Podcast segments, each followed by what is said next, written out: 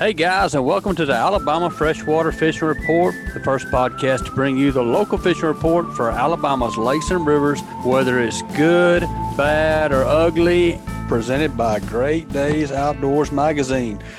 This episode is brought to you by A F T C O, family owned and operated. A F T C O fishing apparel and tackle are designed to handle the harshest elements and help you weather any day on the water. From cold tournament mornings to the humid summers in Florida, our products are built to handle the extreme.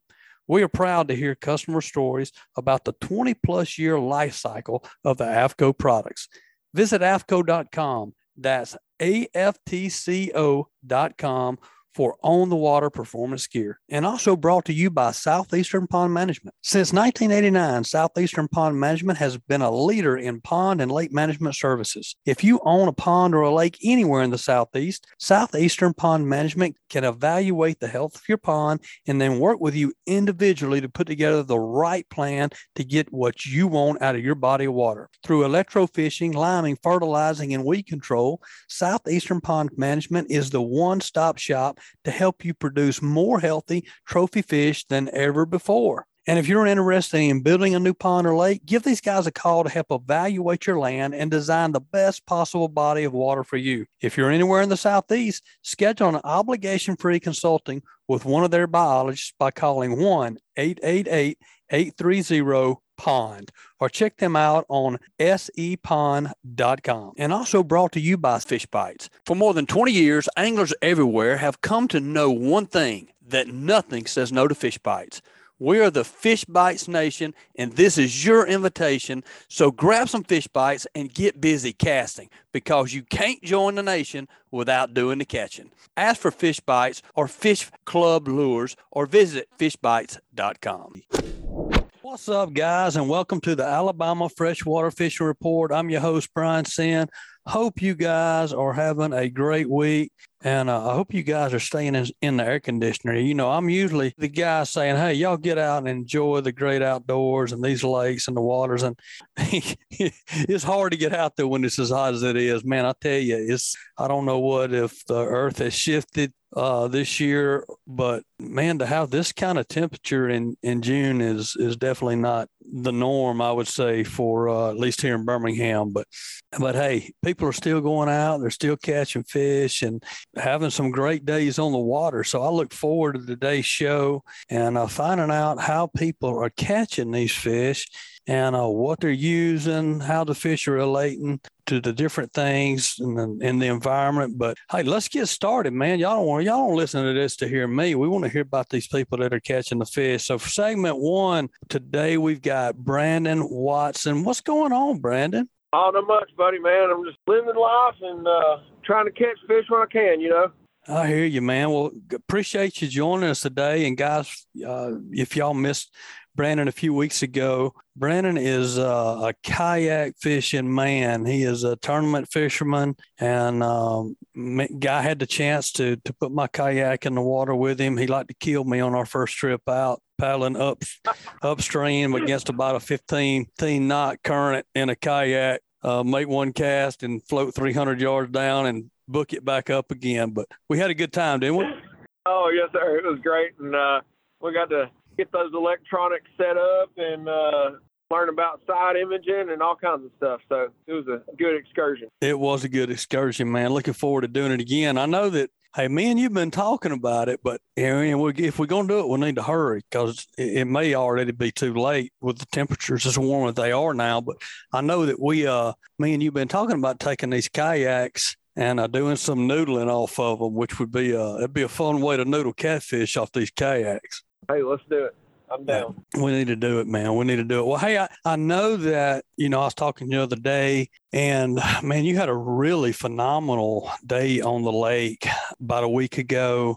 And, man, I'd love to just kind of talk about, you know, not only what you caught, but how you caught it. And what was really interesting to me was the way that you – we don't always have this in, in, in some of our, you know, you know, larger lakes with a lot of currents. You don't have a thermocline, but in these ponds and lakes and, and, and county lakes and stuff that may not have a lot of current, thermocline absolutely plays a large factor this time of the year, right? Absolutely. Um, those fish relate to that line, and it makes them fairly predictable anywhere you go on any body of water, as long as there is a thermocline set up. You know, it pretty much directs you right to the fish. Well, talk about that first. Let's talk about what, am I right in what I said about there may not be a thermocline in some particular lakes that have a lot of current?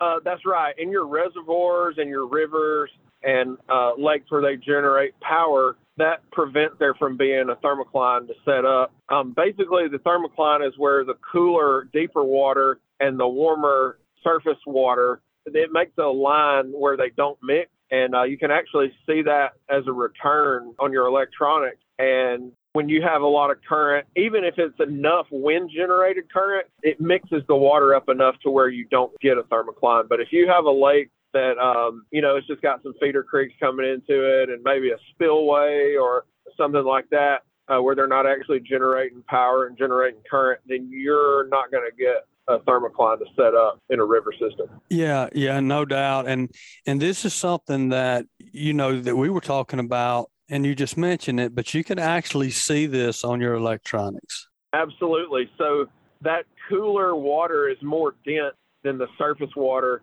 So your uh, the fish finder, you know, it your electronics, it sends that ping down pretty effortlessly through that upper layer of water that's less dense. And then as you get down into that cooler, denser water, it starts to generate a return. Yeah. And I, do you have any pictures of that? Did you take any pictures of your electronics? Oh, I, I did. And I've uh, I put out some YouTube videos and uh, a couple of TikToks about uh, using those electronics uh, for the thermocline. Very cool. Hey, if you don't mind, um, send me a picture. If you have a still picture of an image of the thermocline, send that to me. We'll post it on our podcast as well so people can see it. Sure. So are you using down imaging, or can you see this on side scan, or is this down, I mean, you you got to be using down image to see this? You can see it on two D, side imaging, or down imaging. I have just found that on down imaging, you get the best uh, look at, at where it is exactly. Very cool. Well, and you know, we have Norman with Southeastern Pond Management on here on a regular basis, and, and we've talked about the thermocline with him. And for those of you who may have missed some of his shows where we talked about the thermocline, the thing that's so important about it is, you know, and, and you you see this, and, and, and, and Norman talks about this a lot when he's talking about designing ponds for people or smaller lakes for for. You know, if somebody has a piece of land, they want to put a dam up, they want to, you know, build a pond on their lake, on their property, there's, you know, a lot of people are like, man, I want that twenty foot water. I want that twenty-five foot water. And that's good. That's okay to have that if your property's set up for it. But what people need to understand is when that thermocline occurs, there's no fish below that thermocline. The oxygen is all in the top part of that thermocline. So let's say that the thermocline is set up, you know, it's five foot depth. There's a thermocline. So you got your warmer oxygenated water in that top five foot. And then below that, it's not even fishable. So, uh, you know, if you've got a twenty foot lake and the thermocline's at five foot, there's no need to even fish below five foot. Have you kind of found that to be true? Uh, yes, yes and no. Um, I believe that fish, some kinds of fish, bass, can live for a limited amount of time below the thermocline, and I think they use that as like a uh, like we do an air conditioner, and they hang out. They like to hang out right around that line, and they'll dip in there below it to cool off. Um, but you, the thing is, is whenever the thermocline is set up, you can't see them on your electronics because the water's too dense. You can't make any fish arches out or anything. But I've noticed that I've been sitting fishing still, and I'll notice that fish come up out of that deeper water. But I don't think it's even worth fishing there because I, I, I believe they're inactive whenever they're below that line. And I don't think they're far below it. I think they're just right there around it. But they dip down in there, I think, to cool off. And so, but you can't see them on your electronics. And I, and I, and like I said, I believe they're inactive when they're below that line.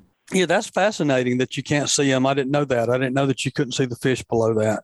But I would agree that they're inactive when they go below the line because I think e- even with the bass and certain species uh, that, that may dip below the, the, the thermocline, like you said, to cool off, the bait fish that they're feeding on, they're in that highly oxygenated water above the thermocline. That's absolutely right. Those, and, and you'll see most of your fish returns that you see will be right on the line. Like even if you're out over thirty or forty feet of water, wherever that thermocline's set up at, you'll see the majority of your turns of, on your fish right on the line. And like you said, the bait fish, they don't they don't go below the line. They hang out above it. And uh, but I, but I think those bass, they I think they can they can get down there and they can slow down. You know, they're not they're not down there just feeding around, swimming and stuff. They're just going to be sitting there real still, you know, conserving that oxygen that they have. Yeah, that makes staying cool and comfortable. That's right. That's right. I need a thermocline myself right now. Yes, sir. Dude, it's hot out there. It is pretty brutal. It's pretty brutal. All right. So let's talk about your trip the other day and how you used your imaging and used your thermocline to have a phenomenal day. So I was fishing one of our state lakes.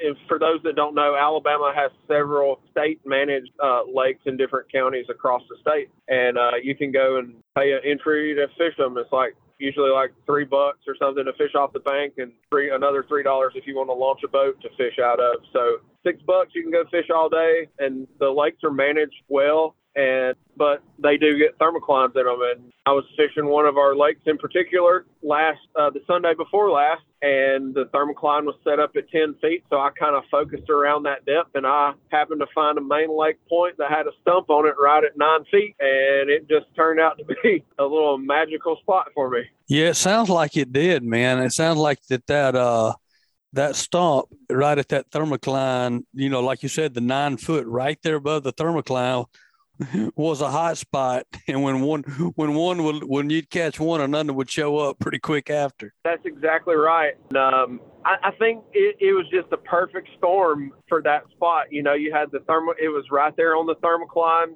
uh, so it was right where the at the depth that the fish wanted to hang out. It was a isolated piece of cover on a main lake piece of structure, and that's just a recipe for a giant bass uh, hangout. And uh, basically what was happening is one a fish would pull up onto the stump, and I could see it on my side image, and I would throw out there, and I would catch it. And uh, I was actually doing an online tournament at the time, and I would so when I would bring the fish in, I would take a picture of it on my measuring board, and you know do all the all my scoring, and I would I would take the fish away from the stump and turn it loose, and then when I would go back and side scan the stump again, there would be another fish pulled up on it. And uh, they were they were pulling up out of that little bit deeper water. I couldn't see them out there because of the, the water density there below the thermocline. But as soon as I would catch one off that stump, another one would just come right up on top of it. And really what, what I want people to hear on this is that this wasn't a this was not an accident. You you were you knew the depth of the thermocline. So like, all right, we know that we need to be looking at around that nine to ten foot mark, eight to ten foot mark. That's where we're probably going to be looking for some bass. We know the time of year it is. We know fish have moved out to these ledges. So you're not randomly just looking around and happen to find this. You're going to these points that you know are going down into that nine, eight, nine, ten foot range because you know, the fish this time of year, they're going to be, they're probably going to be on ledges and you know where the thermocline. So that gives you, that gives you a very specific target to where you're looking for fish. And so that's what you did. You, you moved around, looked at these different ledges until you find structure set up at the right depth. Pretty smart move. Yes, sir. And it's happened throughout my entire life fishing. And I think I, it was, it wasn't until the other day that I really just, it all just came home for me on this. Is bass are way easier to catch, in my opinion, when they're set up on a piece of cover. Bass can be out roaming around, and you can catch those fish. But I feel like when a when a bass gets into feeding mode, it looks for a piece of cover to hide on to ambush prey. And, I, and maybe I'm just dumb for never putting it together like this, but I've all, I've noticed through the years, like, I can see bass swimming around even in the shallows, and you can't catch them. But when the time is right and they get set up on a piece of cover and you bring your lure by that piece of cover, they're going to slam it. And uh, and I've just really noticed that a lot lately, that these fish, when you see them set up on a piece of cover, you, you can pretty much take it to the bank that you got them. Well, you know, I had a caller on here probably, it's, it's probably been a year ago. I can't remember exactly who it was. It may have been David Allen up at Pickwick or Guntersville. That I, I'm trying to remember exactly which caller it was. It may have been him, but I'm not one hundred percent sure. But you're exactly right. And he put it like this, and this really brought it home to me. Let's not think of this as a lake. Let's think of this as the the savanna over in Africa. And let's think of that bass as a lion. That lion is not laying out there. When he gets in feeding mode, I mean, if he's just sunning, he's not in a feeding mode, maybe he's just laying out there in the middle of the savanna, right? When he's hunting, he is not just in the wide open set up. He is looking for cover to get behind on a pathway that he knows game comes down, and he's set up in an ambush position on cover at a place where he knows, you know, whatever he's hunting for is, is going to come by. Same thing with bass. When bass gets in a feeding mode, he sets up, orients to either the, you know, a ledge or a stump on a ledge, some ambush point to where he knows he's, he's in, in a place where, where he can ambush prey. And, uh, that paints a really good picture of what's happening under the water, right? Absolutely. And uh, I had kind of thought of that myself, you know, because I was listening to a podcast or something and somebody was talking about the predator mindset and how bass are predators. And just like you said, predators, when they're ready to eat, they're not just out letting themselves be seen by what they're hunting. You know, they're going to get over in the grass or hide behind a bush or something and jump out and attack their prey. And like you said, the bass is the same thing. And like, like even ledge fishing, like those fish will get on a ledge, but I think you've got an even better scenario when you can find a stump or a submerged tree or grass on a ledge for those fish to hide in. Absolutely. one hundred percent. I agree with that. Well, real quick before we get into to what you caught, what does the thermocline look like? Is it, can you explain what you're looking for on your electronics? So it basically looks like you're getting a return from the bottom, but it's not quite as strong, and it just looks fuzzy. So you would have, say you're using down imaging, the clear water, the warm water would come back black on the screen, which is nothing. And then when you get to the thermocline, you're going to see this uh, grainy, fuzzy return all the way down to the bottom. That makes sense. Yeah, absolutely. It makes sense. And it's very seeable. I mean, you're going to know it when you look at it. Yep. And on two D, it doesn't show up as well on, on two D, especially if you're using like a clear mode on, like I use a Humminbird and there's a clear mode and a max mode. If you're on clear mode, it doesn't, you can't see it as well. But another good indication of that is if you just see the bait, like all the bait in the lake is just hanging around a certain depth, then you can pretty much bank on that there's a thermocline set up there. Yeah. And the one thing about the thermocline, if if I'm not misinformed, like if you're on that public lake that you were fishing, you use your down imaging, you see the thermocline, it's at ten foot. Like you said, you know, it's at ten foot. It's not like you're going to go to a different part of the lake and it's going to be at five foot or fifteen foot. It's probably ten foot consistent the whole lake, right?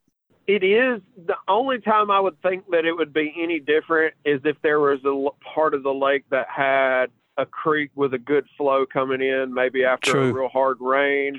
True. Or maybe maybe if there was a part of the lake that was separated from the rest of it by a real shallow um, saddle or something, I could see it maybe being shallower on one side of the saddle, uh, the, your thermocline being higher up in the water on one side of the saddle or something, if it if it was completely blocked off from the rest of the lake by like a real shallow bar or something. No, but, that's that, but, that's true. That makes sense. Yep. But by rule, you're like all over the place. It's going to be pretty much the same. Pretty much the same. Within, yeah. I would say, within a foot or two of you know anywhere. Right. All right. Tell us what you caught, man. I mean, you were doing this online tournament. First of all, guys, if these online tournaments are really cool. And Brandon, I know you do a lot of this, and we have a lot of other callers that do it too. But you know, you can sign up for these online tournaments. Well, just tell us about this particular tournament and how it's set up and how long it lasts and things like that. So this is a month-long tournament. It's actually put on by Bucks Island Paddle. They have a paddle sports division now, Bucks Island Marina, and so they put this on. Uh, it lasts all month, and it's just your best five fish for the month. Any public water in the state of Alabama is uh, fair game. And but there's a lot of different people that run online tournaments. Some of them will do them for a weekend. Some will be for a holiday. I know one of your uh, show sponsors, Fish and Chaos, they have some tournaments on there. It might be Fish U S A is doing a free online tournament right now that anybody, kayak or boat, can fish in, and you go by a link and you can win like in-store prizes and like gift cards and stuff if anybody wanted to just dip their toe in the water of the catch photo release online tournament thing. Uh, they've got that going. I personally used um, an app called Tourney X most of the time, and they you can go on there and you can search tournaments on there. You can find nationwide or local tournaments to do online, and uh, it's all catch photo release, and you go by a link to the fish. Yeah, so that's cool. So like you said, there, there, there's you can go to one of these apps like you're talking about, and there's several of them out there that have the, and these apps are set up to where you can take a picture on your official board that you have to have that shows the link. So the weight of the fish does not matter. All we're going on is length of the fish, and, and it's the five best fish for the time frame of that event. Like you said, some may be weekends, some may be weeks, and some may be month-long events. Uh, so this particular one with Bucks Island that you were using, and they're great guys, man. We had them on last week, had a great show with Bucks Island last week. But this is an online tournament that they put on. It lasts a month. And so over that month, if you catch a good fish, put it on your measuring board with whatever app you're using, take a picture of it, and it'll log it. And at the end of the month, the total length of the five fish, that whoever's got the, the most length is, is the winner of the tournament. I like that. That's a good setup. It's a lot of fun. And, you know, it, it gives you something to do and a reason to get out there after work. I mean, how many times you just go fun fishing, you catch a five pounder? Well, that's a good excuse to get a little money off of it. If you can go out over the course of a month and catch five of them, then you get a little check and a gift card for the uh, Bucks Island. That's right, man. That's a good, it's a good thing. That's a good way to put it too. So you added some length to your total the other day, right? I actually had zero fish going into this. I usually, I know, I mean, I've, I've done enough of these to know, I know what size fish you need to even be in the money. And so I caught some seventeen, eighteen inch fish leading up to this tournament. And I didn't even, or leading up to that day, I didn't even take a picture of them just because I knew that they weren't going to do any good. And so two Sundays ago, I go out and uh, I decided that I was going to go fish this Alabama County lake. And I went out there and I found that stump, and I proceeded to have the best day of fishing I've ever had in my life. and uh, I caught my best five fish were, I'm estimating around thirty-two pounds. I weighed one of them just to clarify that I was guessing the weight's right, and I was right on the nose. So I was looking around thirty-two pounds, one hundred six and three quarter inches um, for five fish. I had three fish over seven pounds, and they all came off of that one stump. That is unbelievable. That is unbelievable. That's a lot wild. of that's a that's a heck of a day of fishing right there. You know, previously my best day of fishing was ninety-seven inches, and you know that's a twenty to twenty-five pound bag there. Probably not quite twenty-five, probably but a little over twenty pound bag, and that was on Guntersville, and it's been all the way back in like two thousand seventeen that I caught that. So to go that long, you know, I'd always wanted to get the uh, get my thirty bag, and man, it was awesome to finally uh, accomplish that. And you know, the fact that I was in an online tournament and got to score those fish um, and blow away my previous uh, best day was just awesome. Well, are you leading the thing now? I mean, you got to be at the top, pretty close. I looked this afternoon just to see if I was still leading it. I had been leading it for up until either yesterday or today, and there's a guy that's passed me by a quarter of an inch. So uh, I guess this weekend I'm going to have to go out and uh, check on my stump and see. I've been working out of town all week, so it's been just sitting there getting primed up for me to go. Yeah, you need to go back to that stump, brother. This weekend. Yeah, I'm going to go I'm going to go see if I can't uh, take my lead back. That's awesome, man. That's awesome. Well, hey, Brandon, we appreciate it, man. Congratulations on a great day of fishing, and and I hope you win that tournament, man. Go out there, get on that stump, uh, get you, an, add another half inch to that total, and uh, or another couple inches would be great if you can do that well, you, and uh, be good. Well, you know, it, it gets a little tough to upgrade when your smallest fish and your stringer's twenty inches long. Yeah, it, it gets, gets tough little, to upgrade. It gets a little harder. Yeah, it, get, it gets tough to upgrade when you got a bag like that, but there, those fish are out there, and everybody just needs to get out there and get on the water and stay hydrated and get after them.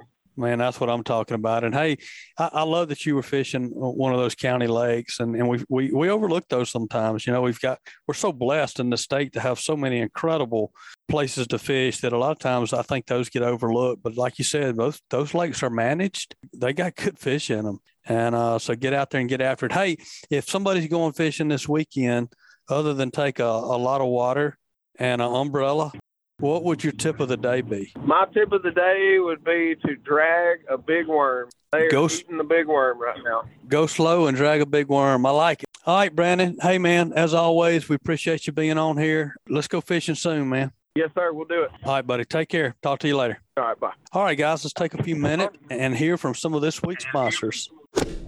And brought to you by L and M Marine has something for everyone, from small hunting boats, pontoon boats, to bigger bay boats, offshore boats, and hybrids. L and M Marine L L C prides itself on its customer service and knows how important it is to be taken care of and to have someone you can trust. They are locally owned and regularly support the community. L and M Marine provides superior customer service and has an entire team that consists of professional sales members, financial experts, service technicians, and a knowledgeable parts and accessories staff to support you. Go visit their friendly, reliable, and experienced staff, now locally owned, six miles north of I ten on three four six hundred Highway fifty-nine in Stapleton, Alabama, or call two five one, nine three seven, one three eight zero. And by United Bank. United Bank knows what an important role agriculture plays in our local economy. At United Bank, they are here to support local farmers with financial products and services designed specifically for agribusiness, including real loans for farmland, equipment loans, working line of credit, and more. Truth is, they deeply value the contribution agriculture plays to our community, and they help our local farmers build successful businesses. They want to see you succeed. Learn more at united bank dot com or stop by any United Bank branch. United Bank, all loans subject to credit approval, equal housing opportunity lender, member F D I C. And brought to you by Photonis Defense. Photonis Defense is proud to offer the P D Pro line of night vision systems. The P D Pro series is the world's smallest and lightest night vision goggles, built around the Photonis sixteen millimeter filmless four G image intensifier tubes and our hybrid filmless eighteen millimeter image intensifier tubes. These ultralight, ultra-compact night vision systems deliver the cleanest image, best resolution, smallest, most transparent halo, and best overall performance and function of any night vision system available. The P D Pro line consists of the P D Pro M sixteen millimeter monocular, the P D Pro B sixteen millimeter binocular, and the P D Pro Q panoramic night vision system. Photonis Defense, Masters of Darkness. All right, guys, welcome back to the show. Great first segment with Brandon. What a great dude he is, and, and a great fisherman as well. And uh, so wish him the best of luck on that online tournament he's doing right now. And, hey, that online tournament, that's a really, really cool thing. If you've never been involved in it, if you're somebody that doesn't get to go out and fish these weekend tournaments, I mean, what better way to be part of something and be part of a tournament, one of these month-long, week-long deals. I think it, it's a really cool option for people to just make their fishing trip more fun. But, hey, let's get to our second segment. Really excited about this segment because I love having this guy on out of Eufaula, Steve Graziano. What's going on, Graz? How about it, Brian? Man, I'm doing glad, good. How you glad, been, brother? Glad you got me on there. I'm glad we got you on too, man. Are you staying a little bit cool out there? It ain't hot down there in Eufaula, is it? Ooh, we they talk about hot Atlanta. I think it's hot Eufaula. Woo. Dude, y'all, I guarantee you it's hot. It's one oh five been hot from what I understand. It's been hot everywhere in the state, and you know, obviously here in Birmingham. But good gracious, man, I think it's been hotter down there where you guys are. Uh, that's for the for us, but the fish, I mean, they go eat. I mean, and so uh, it it hadn't affected the fishing at all. Man, that's great to, to be hear. honest with you. I mean, uh, they're out there on them ledges, and if you pull in the right area at the right time, you can get well in a hurry. Man, that's that's awesome. Well, let's talk about it, man. So that's what you you follow is obviously a great ledge lake, but that's kind of the fish. If I'm imagining that's where you're concentrating right now. I'll be honest with you. Once once they got it post spawn and the shad moved out, and we had a really good uh, shad spawn this year. I mean, that, that place is loaded with shad offshore, and uh, it's amazing. And these fish, these fish are fat. I mean, some of these fish, they look like footballs, like they're fixing a pop. and uh, you know, not all of them, but I mean, some of them, they're just like freak of nature's. It's crazy. I mean, man, uh, you, you sent gotta... me some pictures. I was just like, oh my gosh, man, those. You're right. They look like they're about to pop. Uh, it, it's a fun time to fish. I mean, if you can stand the heat, of course, you know, you got to be hydrated and all that stuff. But uh, I went yesterday and had a real good day. I had to get off the lake at one o'clock. I mean, it was terrible. But, you know, I, I did my damage. And I mean, hey, they're on a deep crankbait bite. Uh, a jig bite is on. Uh, shaky head. I mean, uh, they're on plastics too sometimes, but it's like they want something moving. They want that reaction bite right now. A spoon, catching oh, yeah. something on a spoon too. When you're going out and you're looking for schools of fish, I mean, what kind of depth are you looking right now? Well, I think we got a thermocline. It looks like it's around twenty-two to twenty-four, somewhere about, and it may start around twenty based on what the electronics are telling me. So I think if you're in the fifteen to twenty foot range, that's kind of the depth you're looking for. Uh, it's where most of my bites are coming from at this point. But there funny. is a thermocline. Yeah, it's funny you mentioned thermocline because the last segment, that's all we talked about basically was thermocline. So it's really cool that you mentioned that too. That's obviously something that is a huge factor this year. Now, the guy that we had on, he's fishing more of an impoundment, more like a uh, a county lake that he was fishing. And, and we right. know that in, in those kind of situations and those farm ponds and those smaller lakes or smaller impoundments, the thermocline is, is, is part of summertime fishing. But like in a lake like Eufaula, and that's one thing we were, we were discussing is on some of these lakes like Eufaula where you have current, do you always have a thermocline there in the summer? I, well, I, any time the lake gets, I mean, the, the water temperature, Brian, is in high eighties. I mean, I'm surprised, and it may have tipped ninety today, but, I mean, it's incredibly hot. And so what happens is it, it changes everything. The thermocline basically shows up a little later. It really shows up in July, but we've been so hot to where it's really there in June. I mean, it's been unseasonably warm this year, so. And you got to fish, you know, really what, you know, the hand that was dealt you, you got to, you got to fish it. So, but, you know, and, and you're looking for these hard spots off the ledges and stuff, shell beds and stuff like that. You know, I'm sure you could probably catch some shallow, but most of the forage is out, you know, offshore. I mean, so uh, where you fish it'd be hard. Well, that's where the tournament's going to be won. That's where you're going to have the most fun. And I'm certainly having a good time right now. I tell you what, I, and I don't know, I I just got one of these plugs, and it's just, it's unbelievable. You know, a ten X D, it's been out for a while, and it's a great plug. But this new, you know, Zuri Hardcore Bullet seven, I mean, it is it's something to take a look at. So if anybody hadn't got one, they need to get one and give it a shot because it's just a good plug as far as your deep diving crankbaits are concerned. How deep does it run? Uh, they say twenty-seven. I think it'll go twenty-five for sure. I mean, it is incredibly different than any deep diving crankbait I've ever thrown. I mean, to me, and you can still catch them on other crankbaits. I'm not, you know, but as far, you know, I haven't had this thing probably thirty days, and it's just, it's scary what I've done with it so far. So it'll be hard for me to put it down. I'll be honest with you, but. It's It's got a long bill, it's got a long uh, body, and it doesn't wear you out. There's something about it that they like. I'm not sure what it is. It's a good deep diving plug for folks that want to do the deep cranking. Now, they just came out with a five model, which is supposed to go to twenty foot. you're like sixteen to twenty or whatever. So they have the same color schemes and stuff. So but, when uh, you're fishing deep water, you know, let's say twenty-five foot water with a crankbait, are you trying to touch the bottom with that thing? Or are you trying to be just above the bottom? What's your goal with that crankbait? Well, I, I'll be honest with you. Uh, most of the time you want to hit the bottom. Now there are occasions when you don't have to, you know, you want to get it down there. And that's the thing about this crankbait. It gets down quick. I mean, it goes, it starts diving quick right off the bat. So once you get in that fifteen to twenty area, then you can, what I call play with it. You can pause it. You can sweep your rod. You can, you can speed it up. You can check the fish's temperature and see really how they want it. Because each day is different. Yeah, once you crank that thing down there and you make contact with that bottom, you can either burn it along the bottom or you can kind of slow roll it a little bit and hit it a little faster and just kind of see what he wants, huh? Yeah, they uh, these fish love to have something trying to get away from them. If it's just sitting there in front of them and ain't moving and all that kind of stuff, but they you start messing around and look like make the bait look like it's trying to get away from them and burn it away from them and then uh, and then pause it.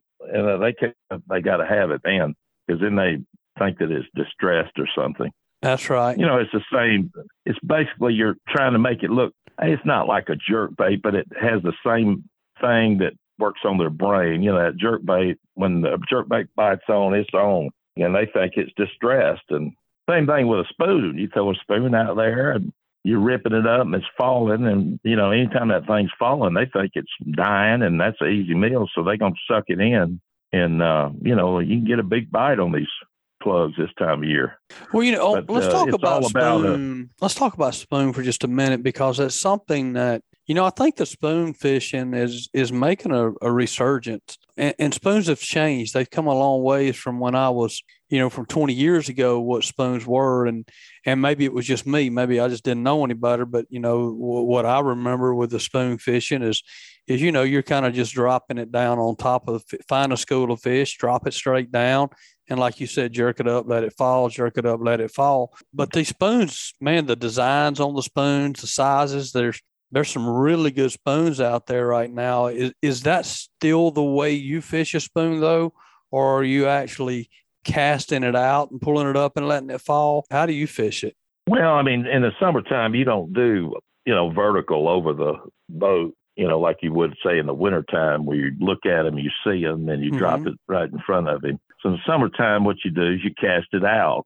And so what you're trying to do in boat position is in You, you need to make sure your boat's set up right for whether you're doing a spoon or a plug or whatever when you're ledge fishing. So, you know, and that's it's hard for folks to understand, because if you get your boat, say, a boat length away from where it needs to be, then your chances are diminished. So, but no, uh, to answer your question, it is the yo-yo, you know, lift and fall, let it fall on semi-slack line, and then, uh, you know, lift it up, and then you want it to fall on semi-slack. And then, uh, I mean, you can feel them hit it. And uh, sometimes they want a smaller spoon. You know, it's not always that big slab spoon. They want they want a five inch, a six inch, maybe a six or seven. You know, it, it depends. And then uh, they are hitting a jig too. I mean, that jig, you know, and that's what you do. You get out there and you, I like to throw a plug first, and then I'll back off and maybe throw a, uh, you know, a football head jig or a, uh, you know, regular three quarter ounce jig.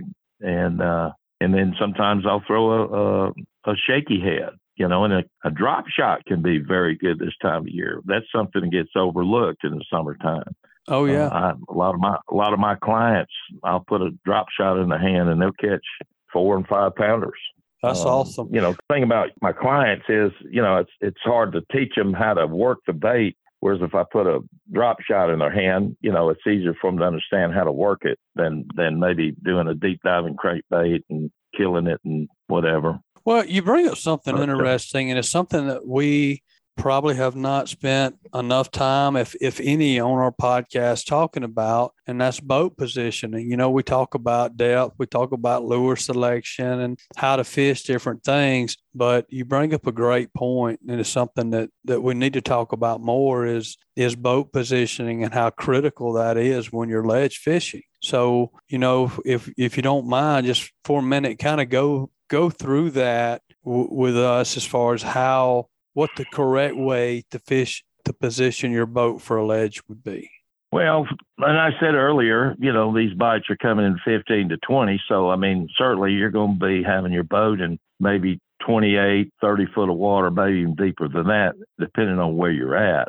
Uh, when you're learning offshore, it's a, you have to spend time. So you can't just go out there and look at your map and say, well, that's, that's a good place right there. You really got to experiment. I know people ride around and look, you know, and, and, you know, it depends on how far you are into fishing as to, but if you're just starting out, you're trying to learn, the best way to learn is to, of course, use your map, but understand where the fish are, certainly, but you got to back your boat up to get, to present the bait in front of the fish. So that's why I say it, it's more critical, not that it's not critical in shallow water, but you know, you get offshore and like I said earlier, you, you get a boat length away from where you need to be. And it's like, you know, you may be looking at a shell bed and the, a boat length off, uh, you're not really hitting it. Right. And and you hit it too early and, and the fish are hanging off in twelve foot and you're coming off of it too quick and they don't react to it. So there's a lot more science to it than, you know, just going out there and throwing the baits and stuff. Do you, you know, like to set up in the deeper water, sh- throwing shallow, like yes, above the fish? Yes, I, yes, sir. I've done the shallow and throw out and bring it up, but I, I just never could get that one. I always am out throwing up on it and coming down, coming off the ledge. And that's certainly the way you want to do a, a crankbait for sure. Yeah. You know what I mean? You want to dig, dig down and come on out. And come on out, so, right? Right. The uh, but you know, uh, some days they don't want that crankbait, so you got to throw something else out there. Throw that jig out there. That's right. I mean, it's just right now. I'm telling you, you can get, you can catch some big fish down there. Yeah, you're catching some I big stringers right now. That's for sure. And like you said, it may be uh, it may be hot for us on the on the surface. Makes it hard to stay out there a long time sometimes. But uh, hey, they, these fish still got to eat. It's a fun time right now, you know, summertime on Lake Eufaula, it really is. And, uh, you know, it, it's tough, the weather, but it's supposed to, it's supposed to cool off next week. It's going to be in the low nineties, supposedly. But there again, I wouldn't want to be a weatherman. No, no, no, absolutely not. But I hope he's right. I sure hope it cools off a little bit. That's for sure. Well, Steve, man, if somebody's going to be coming to to Lake Eufaula down that area this, you know, over the next few days, week or whatever, what would your tip of the day be? I would say get me some ten, twelve to fourteen pound test fluorocarbon and a slow uh, uh, reel, or five to four, five to five, something like that, and a deep dive and crankbait and try that.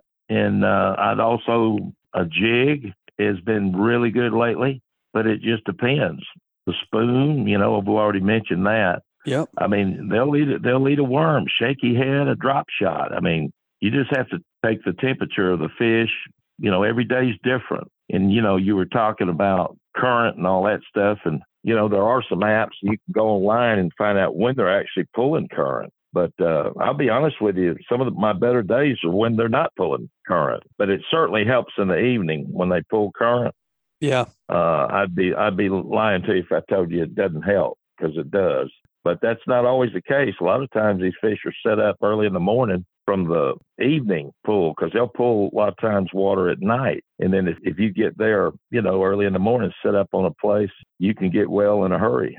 You mentioned one other thing I want to ask about. We've been talking about a lot about crankbaits today, and, and you mentioned a slow reel, a five one ratio reel or a slower reel. What's the importance of a slow reel versus, uh, you know, a seven to one, six one, seven to one ratio reel? Well, each each reel has its place for whatever lure that you're throwing. But when you're deep cranking, you know, I got to get below six, and I got to have a wide spool. So there's a few manufacturers out there that have them.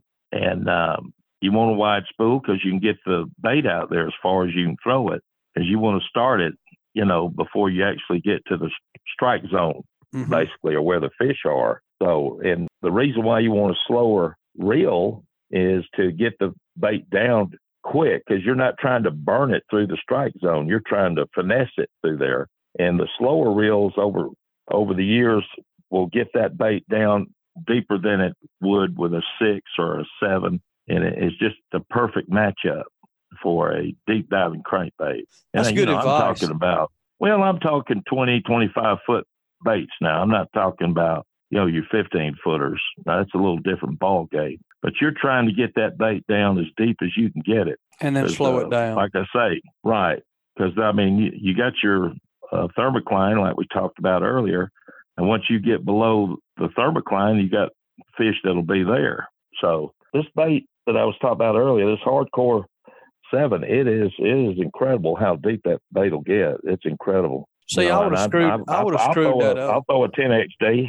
I'll throw a ten X D too, you know, but this uh, bait is, uh, I think it's one of the best ones that's come out in a long, long time, because I'll be the first one. Everybody knows me. I'll I'll buy one and I'll try it when something comes out.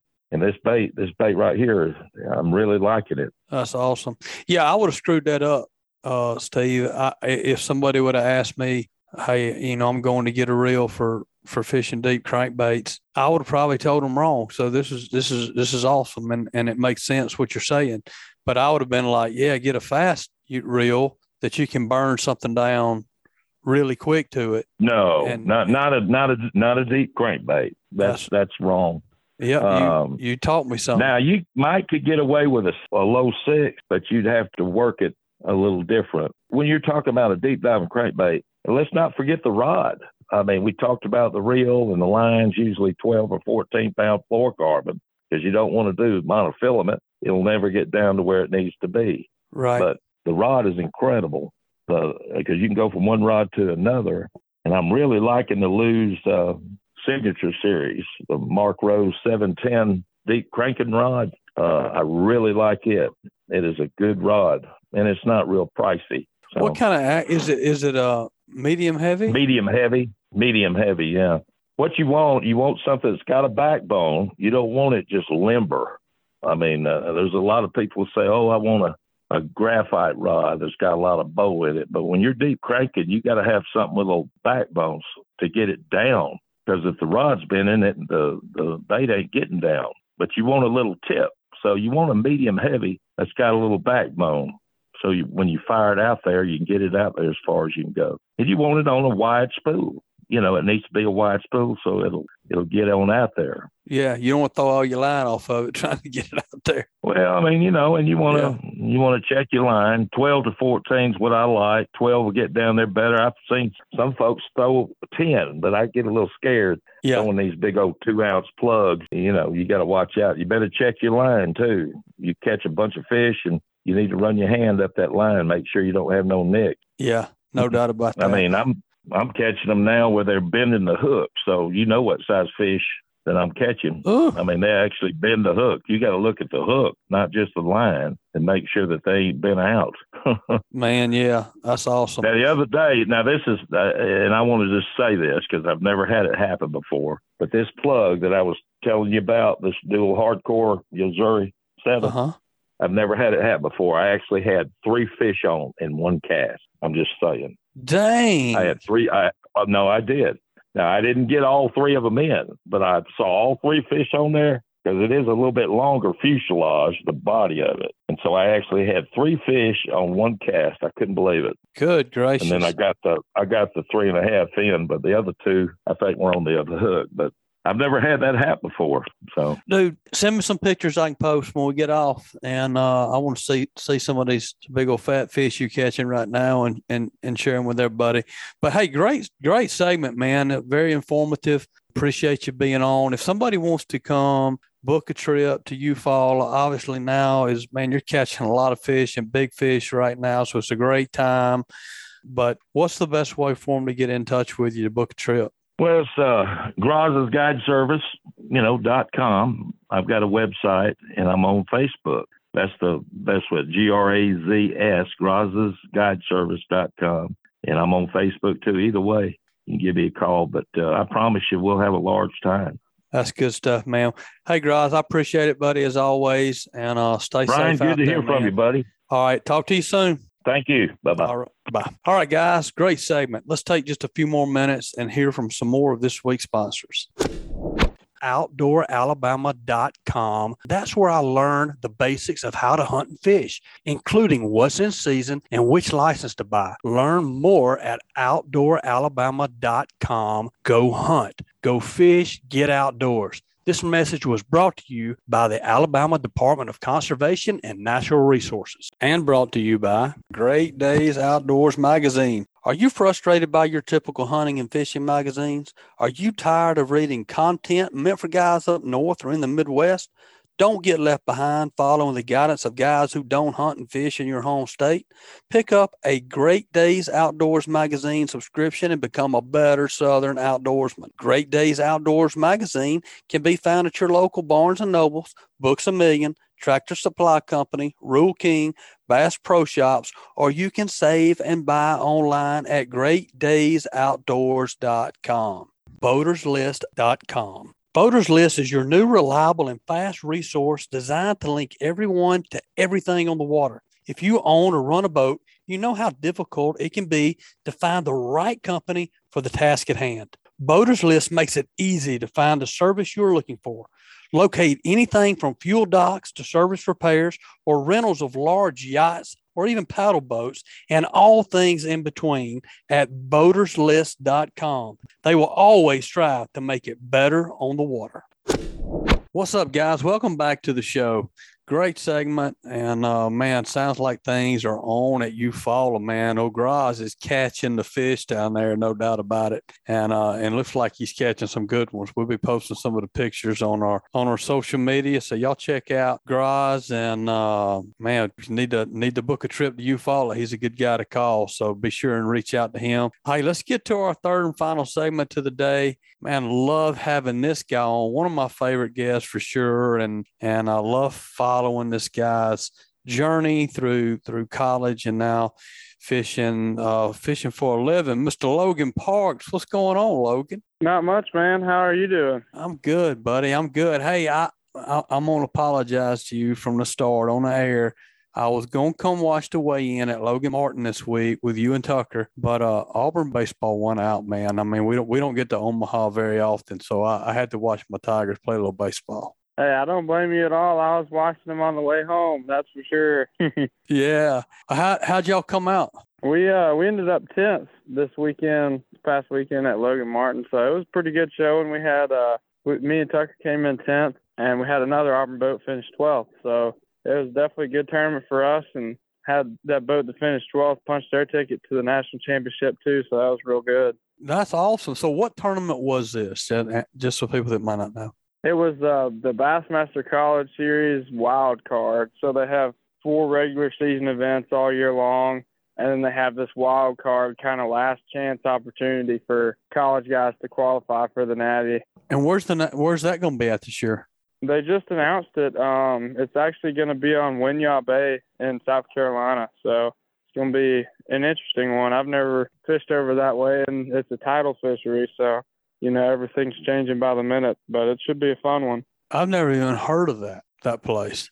That's uh, yeah, yeah. It's a brackish kind of deal. Yeah, that's going to be a different kind of fishing for sure. Yeah, you might catch a bass, you might catch a redfish, you might catch a flounder, you never know. Oh, my goodness, man. Hey, you guys have figured it out there. Y'all always do. And, uh, hey, but uh, so y'all y'all going to that, y'all qualified for the national championship again. Yes, sir, we did. And, uh, my fifth and final one, so hoping to make it a good one. Got to finish, you know, go out with a bang. So this will be the fifth year you've qualified for that. Yes, sir. Dude, that's awesome, man. Oh, that's a great. Co- I Thank mean, that's you. wrapping. That's putting. A, that's putting a bow and a ribbon on uh, on a great collegiate career. So congratulations to you, man. You've you you've earned it. That's for sure. You and Tucker both. Thank you. So what's going on in your world, man? I mean, you, this is your last college, but now you've also been fishing some other events this year, right? Yes, sir. So I've, I've been fishing college. I actually graduated in December. So like how, you know, people that may not know, you can fish all season long. The season runs, you know, starts in the fall and it runs through the summer. So even though I graduated in December, I've still been able to fish and enjoy my last season this spring and now this summer in college. So that's been really good, but I'm also fishing all the Bassmaster Opens, uh, which is kind of like the step below, you know, the major leagues. I want to make it to the Bassmaster Elite Series, so that's what we've been trying to do, fishing those opens and trying to qualify. How's that been? Your first year doing that is, is you know, different different role, but still catching bass, right? So how's that been? How's your first year? It's been good. The learning curve was, I feel like, a little bit, you know, like it's always something you got to deal with. It's a little bit different fishing when it's one hundred percent just you by yourself, and you can't really rely on a partner to help you catch fish. But it's been good. I'm, I'm actually sitting in tenth place in the Angler of the Year standings right now, and they take the top three to the Bassmaster Elite Series, and it's kind of a halfway point for us. We've had four, and we got five more. I'm actually about to leave this weekend to head to the next one. It's in New York, so hopefully it'll be a little bit better, cooler weather up there for us. Heck, yeah, no doubt. So you've got – there's how many people are fishing in this? one hundred that make this? two hundred twenty-five. So out of two hundred twenty-five, you're number ten right now. That's outstanding. Yes, sir. Thank you. I mean, you. First year, that's outstanding. Heck, that's Thank good you. Any year. And they'll take the top three from that that'll make the Elite Series. Yes, sir. Dude, knock it out, man. Bring this thing home. You're right there. Yeah, we're in the hunt for sure. Hopefully we can get a strong couple finishes. You know, I think I just haven't had, you know, a really good top ten yet. You know, those are hard to come by in these opens. These guys are good, but I've been consistent, and I haven't had a bomb yet. So if I could just get, you know, one or two of those really good top ten, top five finishes, I think I definitely have a really good chance to make it. Well, that's awesome, man. We're going to be rooting for you. Go out to New York and get after it this weekend or next week, next weekend. Hey, man, I, you know, I, I talk about you guys a lot. I talk about you. I talk about Tucker a, a, a good bit. And, and I, and I, and I so appreciate you guys being, being part of the show and, and willing to call it in and, and share uh, what you do. But y'all are so, so good with, with your electronics and, and, and going to bodies of water that you've never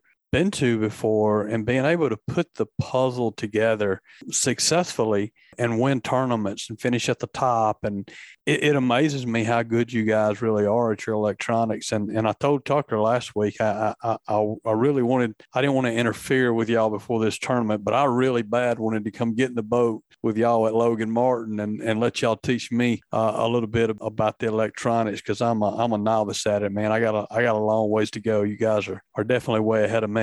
But, you know, th- this time of the year, it's ledge fishing season for sure, and, and, and deeper water, and electronics is, is such a big part of it. But kind of like this past weekend at Logan Martin, I mean, how how are you locating fish? And it, I know that's a lake that you fished a lot. I mean, how do you go about finding the fish and locating these schools? Yeah, it, it just goes down to a lot of time behind the wheel, you know, graphing. And I know that really sucks to do when it's so hot and you just sit there and do it, you know, but like if you practice for an upcoming tournament, those fish are deep right now. And, you know, sometimes you can find places that are a little bit off the beaten path that other people don't find. And that's a lot of times how you win this time of year, you know, just finding something sneakier that less people have seen. So it really just comes down to putting in your time and, and doing your homework and, you know, getting yourself in the right area of the lake that you think is going to be the best, and then just idling around until you find something, you know, graphing, looking at side scan and trying to just cover as much water as possible. That's what we've been trying to do. Um, we did that at Pickwick three weeks ago for the Collegiate National Championship. We came in second there. We did that at Saginaw Bay in Michigan two weeks ago. We came in second at that one. And then, you know, we we went to Logan Martin and did a bunch of graphing there, and I actually was trying to put my boat back together from that big water up in Michigan, getting ready for this open. So Tucker was the one that we really I, we really relied on to do the practicing at Logan Martin. He did a bunch of idling by himself, and I really appreciate him doing that because it really paid off for us, finding just as much as we possibly could find to run in the tournament. Yeah, and, and, and it's and it's interesting here. You talking about the finding that place that may be a little off the beaten path. That, that you know, it's it's easy. You know, we we all think about these community holes and these ledges that fish have stacked on for years and years, and they're obvious. You know, when you look across the lake or look at the map, there are obvious points that you would go to. But you know, last week, last uh, week's podcast, we had Brandon Lester on, who won the elite event. You know, up at Pickwick, and. And and that's exactly what he did to win. He he was like, you know, I, I just I went looking for that place that was off the beaten path, that that one that was not obvious and, and that people ride over and don't even stop to look at. And fortunately, he was able to find that. But sounds like that's what you guys are good at doing as well. And and it's hard to do, probably. I would think it would be hard to do. You know, you guys are so familiar with Logan Martin. I mean, Tucker, my goodness, that's just his home lake. I know you fished it. You probably can't even count how many times you fished on Logan Martin. And so you know that lake well. And when you know a lake well, it's really easy to go to those places that have produced from you in the past. And I'm sure that you still go look at those places and catch fish, but it's probably harder on, I would think it would be harder on a lake that, that you're familiar with to go out and look for and just idle around looking for new spots, because you, you've got so many spots that you've caught fish in the past. Yeah, that can be a definitely a, a difficulty. You know, I, I've fished, uh, actually I've only fished Logan Martin like three or four times, but we recently had that tournament on Pickwick, and I've fished this time of year on Pickwick a lot. You know, I've I've spent probably a week out of the past seven years during June or May out there, you know, idling around. So I've got a lot of stuff out there, and I still didn't even get to look at everything that I wanted to look at in four days of practice that we were allowed. And, you know, I put forty-something hours on my motor in practice for that one. Goodness. So it, it definitely, definitely can be difficult, you know, trying to figure out if you want to go and look for new stuff or look at stuff that you've already caught them off of, because, you know, obviously that stuff's good. So it's just really kind of a mixture of changing it up until you start to find what you're looking for, whether it's brush piles or schools of fish or, you know, like rock piles or whatever you're looking for. And you start locating some fish. Then I, I sit down and say, you know, like, okay, well, what part of the lake are they on? Does it have something to do with the part of the lake we're on? Or does it have something to do with the depth I'm in?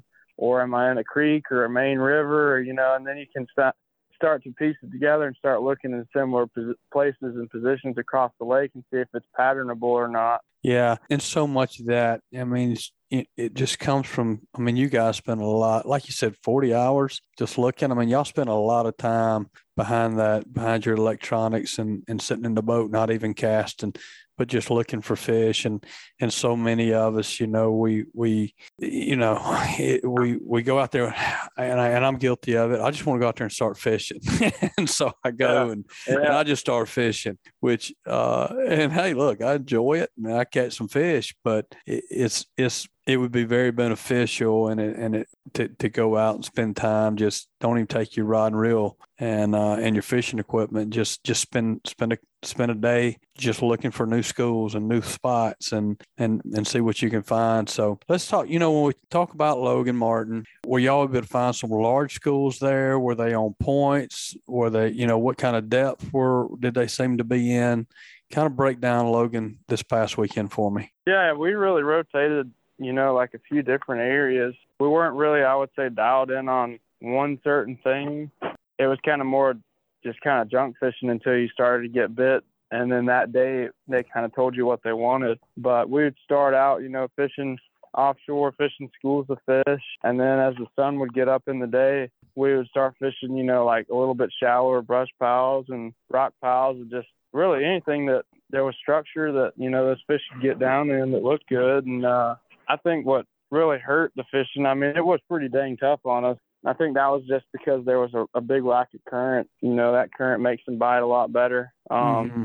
And so our schools, you know, they weren't really cooperating like we were hoping they would. And uh, luckily we got that big bite on day one. I caught a six two that really went a long way for us. But besides that, man, it was a grind. You know, it was catching one here, one there. You might catch one on a shaky head out of a pile, and then you might catch one on a, like a spoon, you know, off of a dock or a, uh, off of a school. It was just kind of just random piecing it together as the day went on. Were the schools that y'all were finding offshore, were, were you finding these schools like on ledges?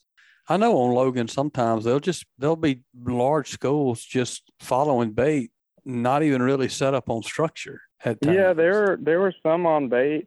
There were some just, you know, like on uh, just ledges, and then there was some on humps, just kind of like whatever, anything that looked good, the end of a point. They just get all over the place out there. It, it's not as, uh, uh, I guess, like patternable as it is on the Tennessee River. I feel like that place makes a little bit more sense. They get in kind of obvious places, and then Logan, I guess because there's less current, they just kind of roam around and set up just on different places every day. Yeah, I've heard that. I've heard it's, it's, it's they're a lot more random at Logan Martin than they are on some of these other lakes. Which, you know, I mean, right down the road, Lay Lake is, is there again, totally different than Logan. Uh, Logan Martin, it's it's just a totally different kind of kind of fishery and, and, and different water and lots of grass. And have you been fished Lay Lay lately? I have not. I haven't been really anywhere near the house in a while. Yeah, you've been off, man. Yeah. Yeah, you've been going. Hey, let me ask you this. And, you know, you know, I went, um, I was in, I went to Lay last week, uh, in my kayak fishing and, and went way back up in a, in a creek in the back, you know, at, uh, at Beeswax, and just went, went under the bridge and went way back there in my kayak and, and, and, and got on a few fish and, uh, and caught some decent fish, but not a lot, not a lot of activity. Is there a time of year when that creek, and it may not be the time yet, but in the summertime, is some, will that will that creek get cooler than the main water? And like right now and earlier, you know, the fish have moved probably out of the creek. The majority have moved out of the creek into the main lake. When will that flip flop, and when will fish start moving back into the creeks? Um, you know, it, it just uh kind of depends. I know, like sometimes when you get way up in the back of those creeks, and you know, especially in a kayak, like I like to go out in my native. Get places that you can't get a fiberglass boat, and it'll be actually cooler water temps back there. You know, if you can get back there and find some running water and find a little deep area, there'll be a lot of fish swimming around back there. And I think a lot of fish that live way in the backs of those creeks are just resident fish. I don't think they really move at all. They summer there, they winter there, and they pretty much just spawn don't even, there. You know, they stay there. Yeah, all they don't year even long. Know there's a lake a couple miles up yeah. the creek. So it just is a matter of going through them and until you run across some fish, and it takes a while, you know, to get way up in the back of there and come out and go to another one. But you can really find some really good areas doing that. That's a good pattern this time of year, especially, you know, if you don't have a bass boat and you just have a kayak and you want to go and have some fun. It's fun fishing, isn't it? I love, I love my kayak fishing. It's a lot of fun. Yeah. I love it too. It's nice and relaxing. It's a lot cheaper.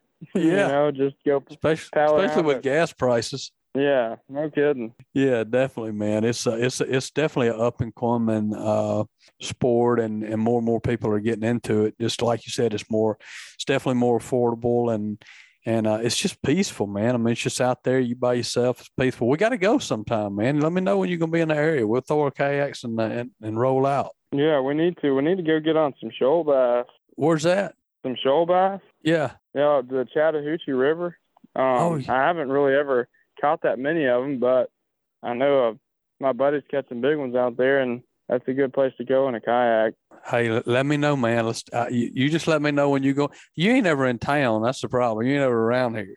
You're all fishing all the time, but when you get around, let's do it, man. I'm I would love to do that. Yeah, for sure. I'll let you know. I should should have some time off in August finally. Heck yeah. Well, relax. Let's make it happen. That's not too far away. We can do that. Sounds like a plan. All right, buddy. Well, hey, look, man, if somebody was going to the Coosa, you know, in the next next few days or this weekend, what would your tip of the day be? Go out there with, I guess, an idea of what the current's going to be doing. I would look, you know, deep pretty much all day. Just try and find stuff that's, that's kind of creating like a little bit of an eddy or a current break that's offshore. You know, it's a little bit hard for people to grasp sometimes because you can't visually see it with your eyes, but you know, if there's a hump out there in the middle of the channel, those fish are sitting behind that thing when that current's rolling and it's blowing bait over the top of their head. And, you know, that's kind of the type of places they'll set up on is underwater current breaks. So that's what I would do, especially on the Coosa. And uh, if they're not pulling current, then I would just say your prayers. Yeah, good it, luck. it, it can be really tough right now. Obviously, you can catch fish out of the grass in the morning. But once that sun gets up, it, it gets really, really tough. And yeah. They're not everywhere in that grass either. You know, we tried to do it at Logan Martin in the morning um, on day two, and we just never got a bite. I know some people caught them out of the grass, but we just never really hit the right area. So that's another thing of just covering water. But when you only got thirty minutes to an hour to do it in the morning before it gets too hot, it's tough to land on them. Yeah, no doubt, man. It is. And, and that current like you said, it's some lakes are are, are you know are more prone to, to that than others. Uh, you know, I know like the caller we had before you and at, at Eufaula, they're not pulling any current down there right now, and he's he's killing the fish, and he he he likes it as much when the current's not running as when it is. But they stack up great down there when you follow. They don't. It's, it's a little more difficult on, on Logan Martin for some reason. Those fish just are, like you said earlier, they're sporadic. You never know where they're going to be from one minute to the next, and it makes it tough. But hey, man, good luck to you. Go over to New York, kick some butt, and man, finish this thing. Finish your year out strong. Hope you get in that top three. Let's throw the kayaks in the truck and go. All right, man. I'm looking forward to it. I appreciate you having me on. It's been a good time. All right, buddy. It always is, man. I'll talk to you soon. All right. See ya. All right. All right. See ya. All right, guys. Let's take a few more minutes and hear from some more of this week's sponsors. killer dock dot com. Today, we're going to profile another common form of dock dysfunction, dirty dock. Have you ever cleaned up a nice mess of fish and then washed your wife's face in disgust when she sees your dirty dock as a result? It happens to all of us who are cleaning fish on old wooden fish cleaning tables that don't slope toward the water. You need dock enhancement. Killer Dock fish cleaning stations are marine-grade aluminum coated with a ceramic finish that makes cleaning your dirty dock a cinch. The scales and slime drain directly into the water through legs or through the slots. You choose the style. Check out the best fish cleaning stations known to mankind at killer dock dot com. And brought to you by M B Ranch King hunting blinds and feeders are built to last right here in the U S A. With durability and convenience in mind, M B Ranch King's maintenance-free blinds are built and constructed with high-grade steel and come in a variety of sizes to meet any hunter's needs. We also offer high-quality, easy-to-use corn and protein feeders that can be filled with both feet on the ground. Call Kevin today for more information or get a quote at two oh five, eight oh seven, two nine three seven. M B Ranch King, built in the pursuit of perfection. And brought to you by Hilton's Real-Time Navigator. The days of heading out and blindly looking for good fishing areas are pretty much over. Don't waste time and money on fuel searching for fish. You need the most recent, highest resolution images to not only know where to go, but more importantly, where not to go. The knowledge provided by today's technology is critical when planning an offshore fishing trip. Make the choice that professional captains all over the Gulf make and choose Hilton's Real-Time Navigator. The easy-to-use interface and excellent customer service will have you on the fish every time you go. Check it out at hiltons offshore dot com. All right, guys, welcome back to the show. What a great show. Man, always love bringing y'all the report each and every week. And, man, to have guests like Brandon and Graz and, and, and Logan on. So much knowledge that we have around the state and so many great fisheries. And, and these guys do such an excellent job of educating the rest of us on what the fish are doing. That's going to be a wrap for this week's show. So if you're enjoying the podcast, please take a minute to subscribe, rate, and leave us a review wherever you listen. And if you want us to email you the show, we'd love to do that. All you have to do is text the word fishing to three one four, six six five, one seven six seven, and we will email you the show each and every week. Stay safe out there, guys, and, and try to stay a little bit cool. It's hot out there. Talk to y'all next week. This week's Alabama Freshwater Fishing Report was brought to you by boaters list dot com. Do you own your own company that needs to reach boaters, anglers, and marine enthusiasts? Sign up for free today to grow your business on boaters list dot com. And brought to you by Bucks Island. Bucks Island has been in business since nineteen forty-eight for all of your new and used boat needs, as well as motor sales and services, and now they have a pro-level tackle store. Boat and motor trade-ins are welcome. Visit them online at bucks islands dot com or give them a call at two five six, four four two, two five eight eight. And by the Hunting Exchange. Hunting Exchange is an app for iOS and Android that gives you a one-stop shop to buy and sell your hunting gear. So head on over to the App Store or Google Play and experience a new hassle-free way to buy and sell hunting gear by downloading the Hunting Exchange app today. And brought to you by A F T C O. Family-owned and operated, A F T C O fishing apparel and tackle are designed to handle the harshest elements. Visit A F T C O dot com for on-the-water performance gear. And brought to you by North Alabama is the place to go for your next fishing expedition. North Alabama is home to eight picturesque lakes, Pickwick, Wilson, Wheeler, Weiss, Smith, Neely Henry, Lake Guntersville, and Bear Creek Lakes.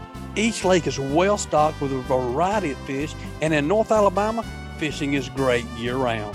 For more information, visit w w w dot north alabama dot org and click on Plan to download a North Alabama fishing guide.